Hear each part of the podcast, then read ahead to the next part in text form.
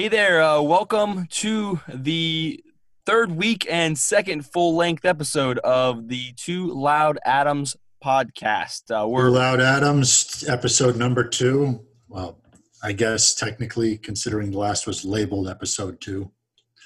We're extra loud this week. We're ginned up. Hell yeah. Coming up 24 hours after a big win over the Red Bulls. That's a clean sweep last season and an opening win on the series against them this season. So far we are 3-0 against the New York Red Bulls too, and I'm ginned up. How you feeling, Adam? Oh man, I'm just so pumped that they were able to pull out that win. It was a bit tense there considering one side was down with a red card, and you know, you thought that they were going to get complacent, but they just kept on hitting him until finally they got a couple through. Yeah, it was a good game. A lot of fun to watch. A lot of fun to watch last night. You know, at the viewing party with those who came out, that was cool to watch at a socially distanced location. And we're going to talk about that. We're going to go into the game. We're going to talk about been storming outside, but you didn't let that dampen your spirits. That's right. Absolutely. Yeah, we'll fight through the rain. We're going to talk about some of the player performances and even name our man of the match. And then we're going to do, just like we do every week, is going to be kind of the template. We're going to talk about some of the academy players coming up and some of their futures and get into that. And then, you know, we're less than a week out from our first home game. We've got one more away game, but we're going to talk a bit about that too. And we're excited to have you all listening. You know, a huge thank you to all the people that listened last week.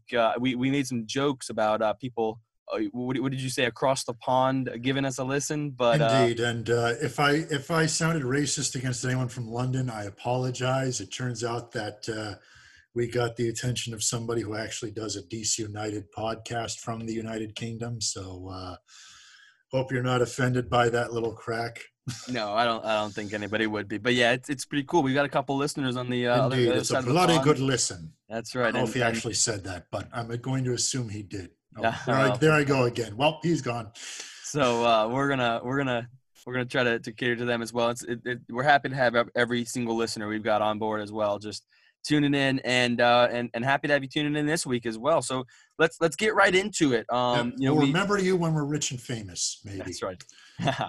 So we're gonna jump right into the performance last night. All around, you know, this was a considerably better performance than any of the games against Hartford that we'd had. You know, everybody seemed to kind of just do their job, put the work in. Overall, there weren't really any weak spots. I think that there was, you know, a couple players that maybe didn't perform to the best of what we know their capabilities are, but even them, I think they did their job more than needed. And, you know, we got a lucky draw with a really bad decision by the New York goalkeeper. And 15 minutes in, he touches the ball with his hand because he knew he got beat. And he's outside of the box. Which I was going to specify that. Yeah, he could touch the ball, but he was well outside of the box. And he got beat. And you know, Aliona Ndor, who was at this point in the game, was making some just screaming runs into the box and down the field. And for a big guy, he really is quicker than you'd think he would be. But he was making these runs behind the defense, a lot like Hartford was doing to us the last two games. And this one in particular, it was right at his feet. He touched it around the keeper, and the only option the keeper had to do was either – you know, take the red card or allow it to trickle into the net, and he took the red card. Yep. So playing a man up. Having said that, I kind of wish that they, you know, could have finished a few more chances considering how they spent 75 minutes and change with the man up, and and it felt like they were knocking at the door, but they just couldn't get in until at the death of the first half, when Ted Ku-DiPietro managed to open the account, and TKD, he got the first non-penalty goal for Loudoun this season. That's a weird thing to say about a team, but it's needed to be said about our team because we have a thing for penalties. two against Hartford in those two games, and of course the one that Elvis managed to really just draw the keeper to the right and he pulled it left. That was great. Elvis is really great at doing those penalties. He must be practicing or something, but he's he's been burning keepers so far every game this season. So, if only they could do that within the run of play itself. Yeah, but a goal is a goal. We'll take it. A goal is a goal. Yeah. So yeah, I mean, right at that 15-minute mark, you got a lot of positivity going on the bench and on the field. They had that trick play, set play, dumping it off. I think that it was eventually the shot was taken by, was it Elvis? I don't remember. It was an odd little approach. No, it was Ndor, and he got over top of it and hit it low and hard to the outside. But you're absolutely right. That was an on-frame shot. But we had after that a number of opportunities before we did finally score. That was the 15th minute, and the goal from TKD didn't come until the 4th minute of stoppage time in the first half. 49th minute. So. Lots of time expired and lots of opportunities passed before we finally got that one to trickle past their young, I believe, 16 or 17-year-old goalkeeper. Yes, indeed. And they found somebody even younger. The fact they got an academy kid out who played as well as he did, I guess I'll give him kudos for that. And he did. Yeah, he made some big saves. But, at the same time, we got to tip our hats to Colin. Alex Bobocea. Bobocea. Yeah, okay. They had a name. Alex Bobocea. Okay. He was, thrown – honestly, as much as I hate to say it about somebody from New York, even if it is their junior league, I'll give him props for, making those stops when he did. And also, to reiterate, kind of wish that our, forwards and attacking midfielders could have, done a little better job finishing balls going left, right, sure. Above the bar. Yeah. So we got the job done. And that's the way this game will be remembered. But indeed, let's walk it back. Let's take it back to the beginning real quick before anything even starts.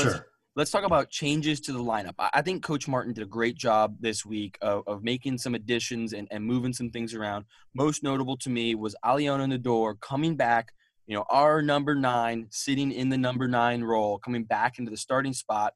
Someone who came in and really just performed at the end of last season, came in hot and had something like 7 or 8 goals in the last 5 games this season. He sits in that number 9 role where – TKD was last week, kind of in a false 9, kind of a bit of a shaking position. But right, yeah. So he does that. Ted Ku-DiPietro slips into that attacking mid position, pushing Michael Gamble out to the left. And unfortunately, despite I think an amazing performance last week, the sacrifice there is Massimo Farron on the left. Yeah, he did come in later as a substitute, but wasn't as dynamic as he was against. In his games against Hartford. Yeah, no, I completely agree. I think that he set the expectation very high in a wonderful performance against Hartford. But yeah, and that's okay. I think that attacking group worked well together. They meshed. They created opportunities. And Aliona Ndor again. He was making these great screaming runs. We just need that finisher. Yeah. We need him to get hot like he was last season, and he will be invaluable. Yeah. Also, I want to give a shout out on the defensive side to Timmy Mehl, who got the start as one of the center backs. That's right. Yeah. He you didn't hear much about him, but whenever the defense was about to break down, he was there taking the ball, making tackles, picking pockets, and clearing the ball out. Yeah, and he almost would have kept a clean sheet if not for that goal by Preston Killiwen in the second half. Yeah, you're absolutely right. The defensive line is so important that they mesh and they communicate and they kind of read each other's minds. And big fans, the two of us are big fans of Adam Lundgaard, not only because we think he's very talented, but because he has an awesome first name. But ultimately speaking, you're right. Timmy Mehl, he jumped in there, and him and Shane Wheat, they just played really well off of each other. I think Shane had the by far, in my opinion, the better game. I think he was one of the notable top players, I think, of the game, honestly. But you're absolutely right. The addition of Mehl in that position beside him, I think that they just seemed to know what they were doing a little bit better. And that's not to say Adam doesn't, but, you know. I don't know. To me, it looked like there were a few times where we got burned and oh, really? And either Green or Mehl would have to fix the mess before it got too dangerous. Oh, and other times Miller was able to make some good stops. Not saying that it happened all the time, but there were like a few times where we just kind of lost either DA or Elney, and they were saved by one of his teammates. That's interesting to hear. And, you know, I'll be honest. My visibility of the game at times was restricted. We were having a little technical difficulties at some points of the game. But so I believe that. And I may, you know, we do our player ratings each week. And maybe there were some mix-ups on that back line between Mehl and Wheat at times. But continuing on the lineup conversation, how about the decision to take Peabo, our captain, Peabo Doue, out of the starting lineup,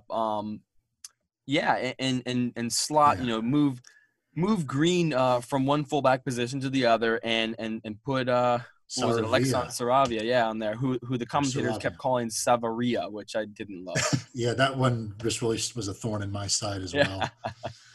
To hear them butcher it, I know they're supposed to be New York homers by their definition, but still.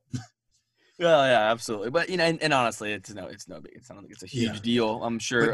But but back to your earlier point, it was kind of interesting because usually you don't see somebody who's labeled as the captain on the team riding the bench unless they're injured or for other good reason. Yeah, and having said that, you know, I think it turned out pretty well, all things considered. I do too. Saravia was. He was pretty well, you know, when the team was on the opposing third of the field, he was great at sending crosses and keeping the ball away from our side. Yeah, you know, generally just supporting them on the wing back. Both fullbacks played, I think, great games. I think that Jake Green and Saravia came in and he was putting balls that were very attackable into the box in the attacking third. I think that he was able to just run up and down the field and not only be a threat, but shut down attacks, you know, on the defensive side.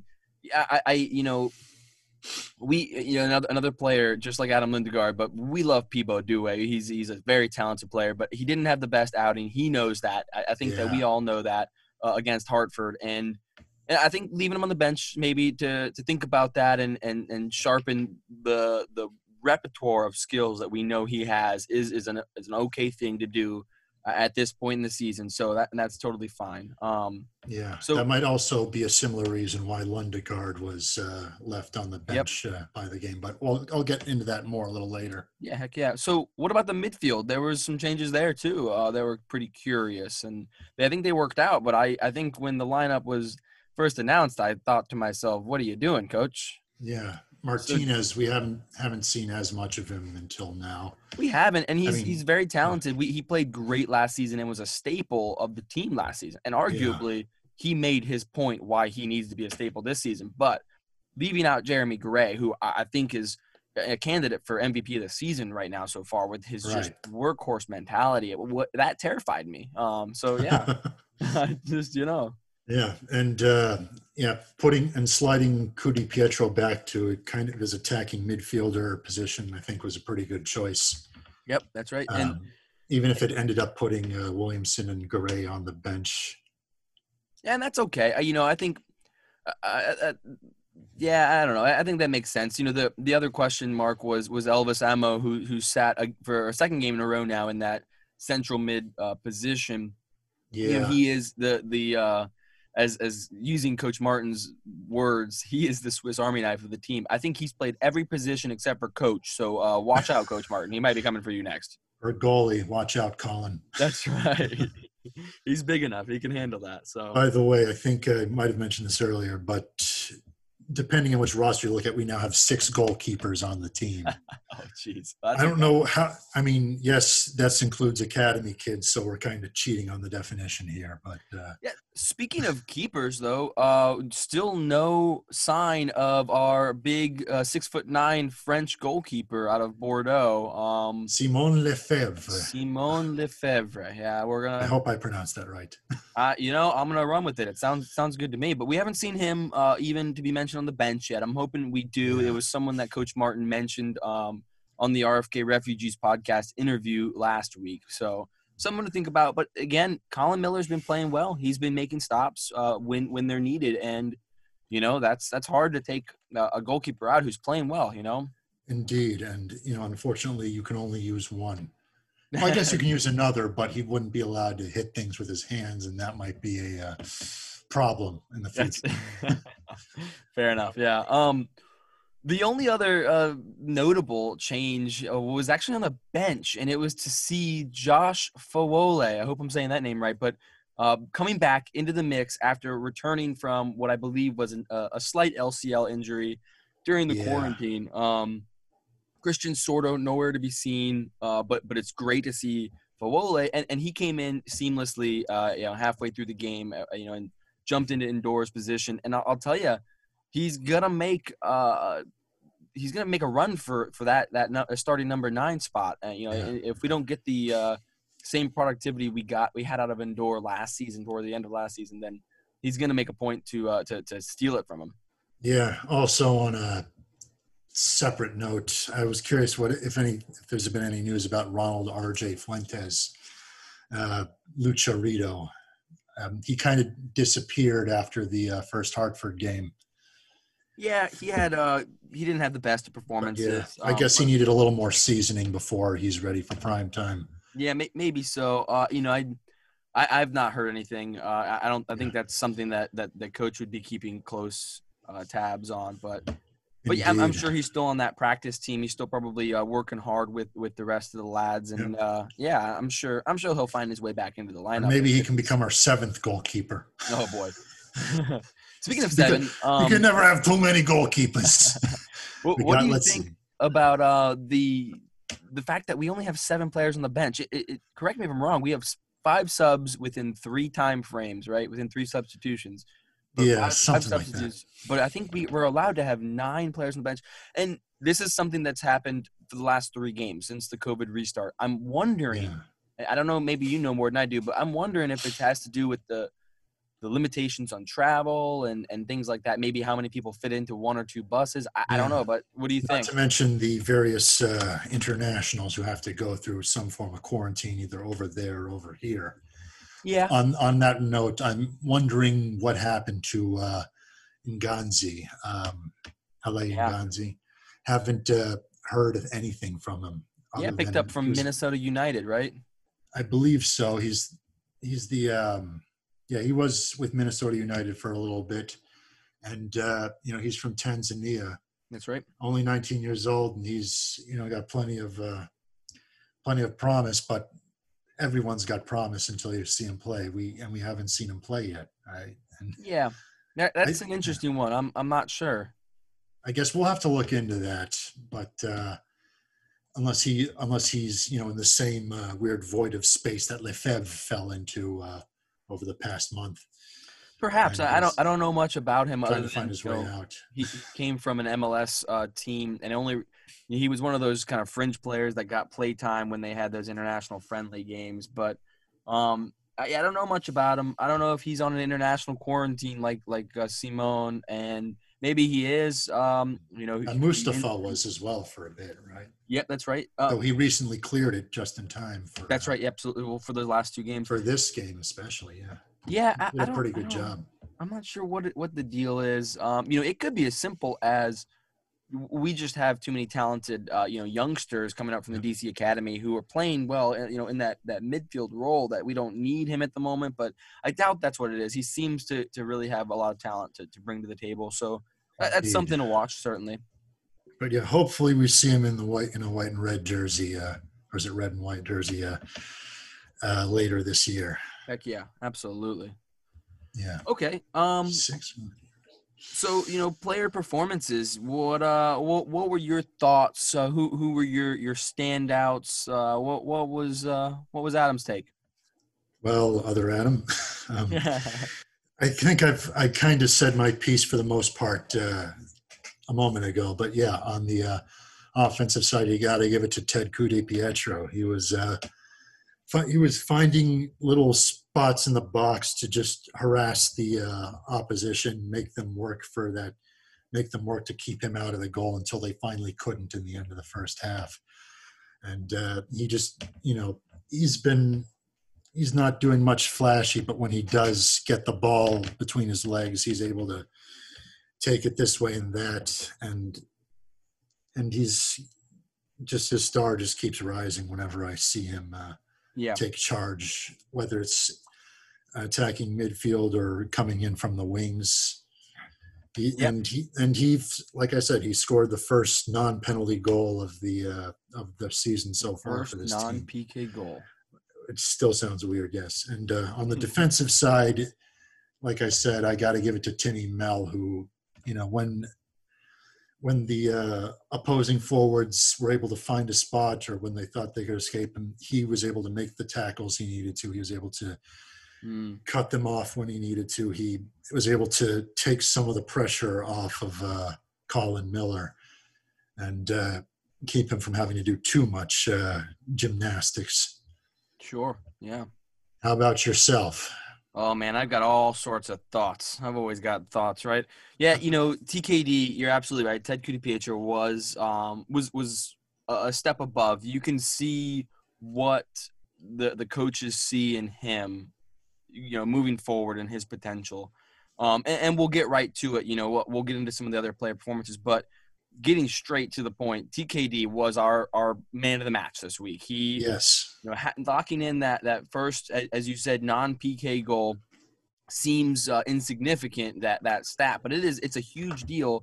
Our first fielded actual goal, and I mean, all things considered, it was kind of a sloppy goal. You know, Kaiyrou came in and was kind of getting chopped, and he was losing control, and made a cut to the inside, and it just fell to TKD's feet, who just cleanly placed it bottom left, you know, at a place that the goalkeeper could only just kind of graze it. And it hey man, it was no, you know, tank from across the field. It was no, you know, it wasn't a screaming run or a glorious finish. But you don't need, they don't all have to be a golazzo after all. You know, you need to have the poise and the strength and the mental fortitude to finish within the box. And he did it.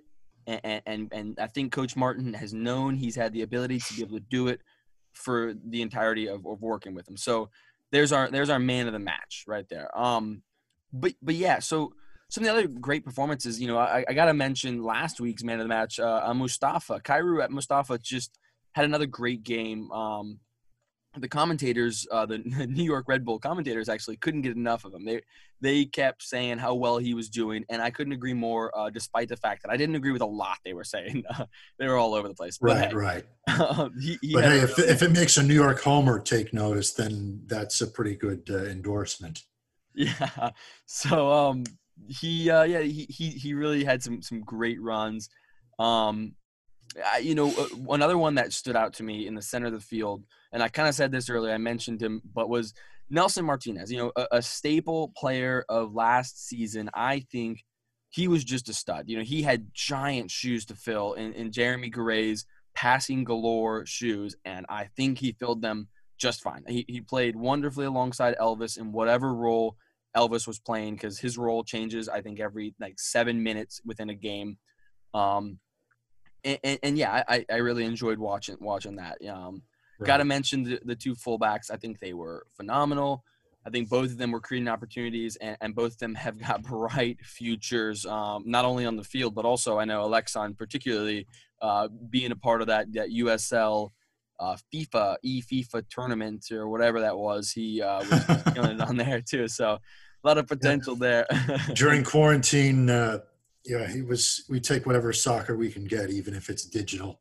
Yeah. Oh, amen. And, yeah, and to see Saravia take charge for Loudoun, even if it, you know, we were dealt a less than ideal team to play with. Yeah, yeah. Put it that way. Yeah, it's a great team to. Yeah, absolutely. But so Colin Miller, another strong performance from him. Yeah. You know, the breakdown at one point that happened. You know, you can't put it all on the keeper. I know you got keeper haters out there that'll put everything on the goalkeeper, but that's not an easy job. And he had multiple stops. I think he had a great performance. I think he's really, really cemented himself as a veteran and a leader on the team, just based on watching him talk to the back line. And then, you know, I know you mentioned Timmy Mehl, but hey man, I loved watching Shane Wheat play. I think he is just a strong replacement for, you know, Harry Hawkins, who yeah. was a stud for us on the back line last year, and I think we miss him at times, but Shane is stepping up and just getting better every performance he plays. Also, I can't say you're a wizard, Harry. Oh, well, there is that, yeah. Yeah, again, sorry, people from England. So let's keep moving on. We spent a lot of time talking about the performance from this past week, and we want to talk a little bit about some of the other stuff going on. A quick just shout out to our primary sponsor, which is the Loudoun Stampede. They are the official fan group and supporters club for Loudoun United. They're constantly repping us and pushing hard for us, and that's awesome to just have that support out there. They had a viewing party, which I mentioned earlier, that was at Solace Brewing Company last night, whenever you listen to this, but that was on the 12th. And I believe they're working to lock down that same location for the 15th game against Louisville. So stay tuned. If you're a follower of the Stampede, or if that's something you're interested in getting into, check out their website. Go follow them and stay tuned. You know, they're going to have some more info about that. But yeah, let's get right into the youngsters. Adam, talk about academy signings and academy players of the week. Let's jump into it. Well, as part of Two Loud Adams, one of the things that we noticed is that Loudoun seems to have a lot of people named Adam. I mean, just in the aforementioned supporters group, the Loudoun Stampede, but also on the team, young center back named Adam Lundgaard, who comes from Huntington, Maryland. Now, admittedly, there's only a little bit that I can say about his performance on Loudoun itself, considering that he's only played for 4 games total, and 3 of them have been in this season. And there was also I really hate to say it, but there was an interesting moment during the first Hartford game where he went one-on-one against a loanee from Southampton, and unfortunately did not come out the victor in that one.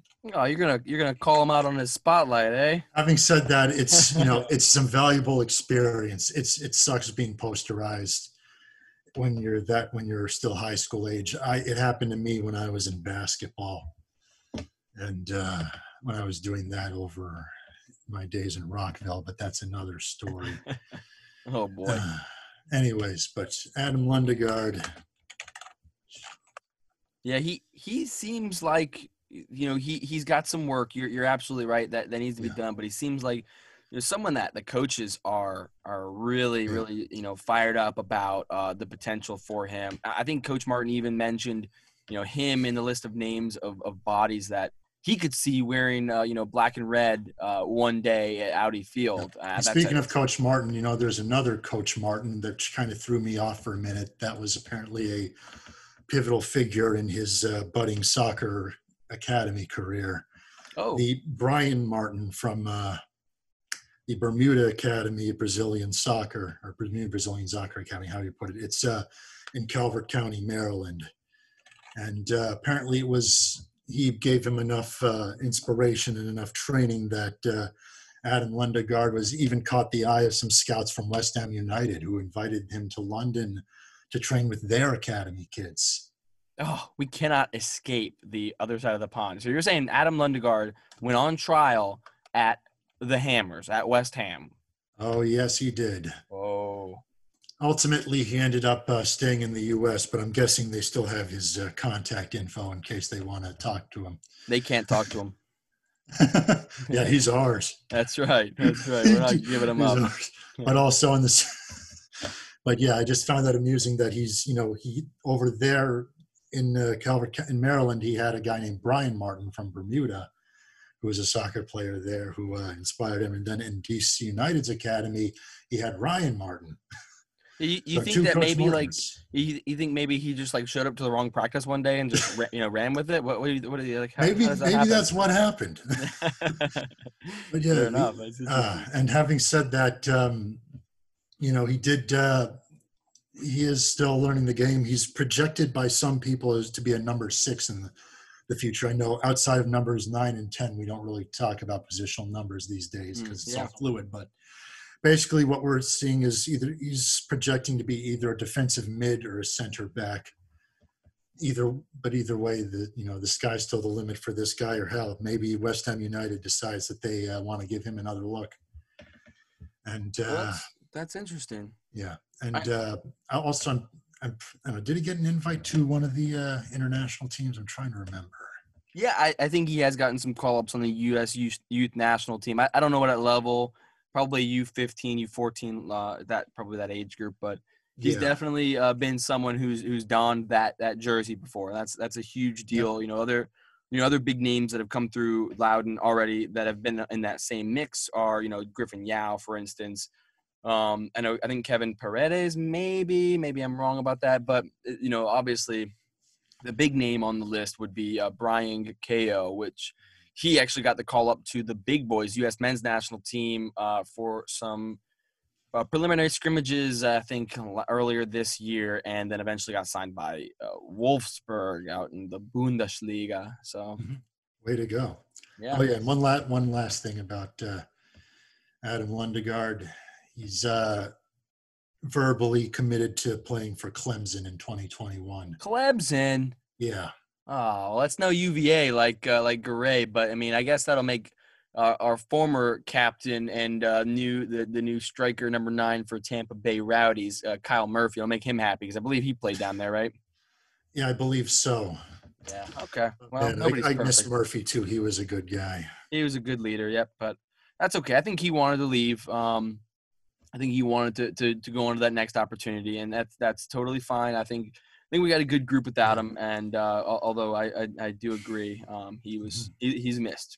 Yep, and with the current situation with all the two-way players for DC United playing, being stuck with the first team, Lundegaard's going to have a lot more chances to prove himself at this level that he belongs.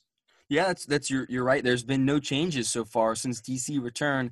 Now the entire MLS has returned. I think at this point, in a normal season, right, at this point we definitely would have seen some of the Moses Neiman's come down. Moses Neiman, Chris Odoiachem, Griffin Yao. Maybe. I don't know if we get Odoiachem back, but you know it better than I do. But, who knows? And Yao, he seems to be up there for good. I don't think we ever see Kevin Paredes back again. He's just great. But you're right. We would have seen at least a body or two come down. And it sounds like if they do come down, they got to come down permanently. We haven't seen – or heard any of them leaving Audi yet. So, yeah, I don't know. Maybe it doesn't happen. Maybe this is the roster we've got. Maybe we do get to nab one or two. No worries if so. We've got a squad. We can challenge. We're no longer at the bottom of Group F. We started last week's episode saying, hey, we're officially the bottom. But we're not there. We've moved up a billet and – that's the thing about being at the bottom. There's nowhere to go but up. Yeah, well, we went up, in a good, strong win. I would have liked to have gotten a couple more goals to help out the differential, but yeah, also, Yeah. And also it's partially thanks to Pittsburgh just absolutely destroying Philly too. Like Pittsburgh and Hartford and other teams, just being able to field pro-level talent and just running the table versus the other teams in this group or in USL Championship as a whole being able to you were basically serving as feeder teams for the MLS affiliates, and it makes you wonder would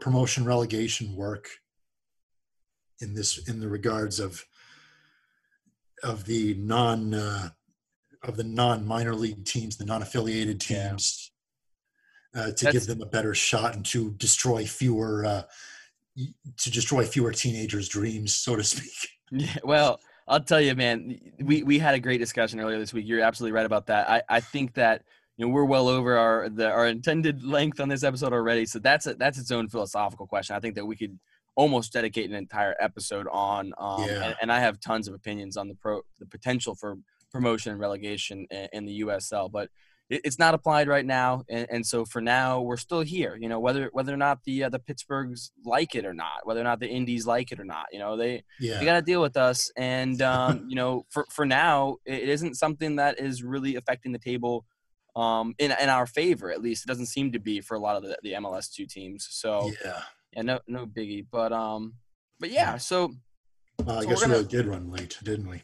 That's okay. No biggie. So real quick, we want to just finish up by talking about, you know, there's really no updates on the COVID talk. I don't think there's any new news, but you know, less than a week away is the home opener at Segra Field. You know, we got fans. They're going to be butts in seats, and it's going to be the first, I believe, in the DMV or maybe in Virginia area. Maybe Richmond Kickers beat us to it, but the first professional sporting event with fans in seats, and that's awesome. And it's going to be limited to a maximum of 1,000 fans. Yep. One fifth of the stadium. And they're going to have actual bathrooms, I hear, which was something that was missing from the first year. I don't think this year they're going to have them yet, but we'll give you an update on that. Hopefully we can get another episode out before that game starts. They told us they would install them this year. So who knows? Maybe we could probably spend more time than promotion relegation on just the bathrooms alone. I think that's something the fans want. Give us the bathrooms. So give us the bathrooms or relegate us so we have more money to spend on the bathrooms. I'm just saying, look, that's enough potty talk for tonight. That's enough. Potty enough out of you. Don't make me wash your mouth out with soap. If you don't have them yet, go get your single game tickets. The single game tickets are officially on sale. I saw that get punched out by the team. What that means to me is the amount of season ticket holders who I think have priority access to getting those seats filled. That means there's not as many of them as there is the minimum allowed in the stadium. So, look, if it's something you want to do, if you want to see us play Pittsburgh, you know, the team play Pittsburgh on next Wednesday, get yourself a ticket. Get your butt in seat. Let's go cheer them on at a socially distanced, you know, event or however they want to express it. And stay tuned. Follow the guidelines. We'll let Loudoun United cover all those. Yes, we will. So, yeah. Well, as thanks. Always, thanks for tuning in, everybody. Thanks for listening to us ramble about a team that we love. What else we got? And signing off, I'm Adam Mendelovitz. And I'm Adam Davis.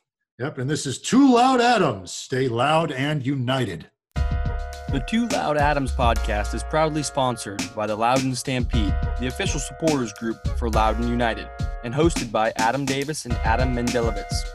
The executive producer is Mike Myers. If you'd like to be a part of our sponsorship, then hit the follow button and reach out. Cheers for now.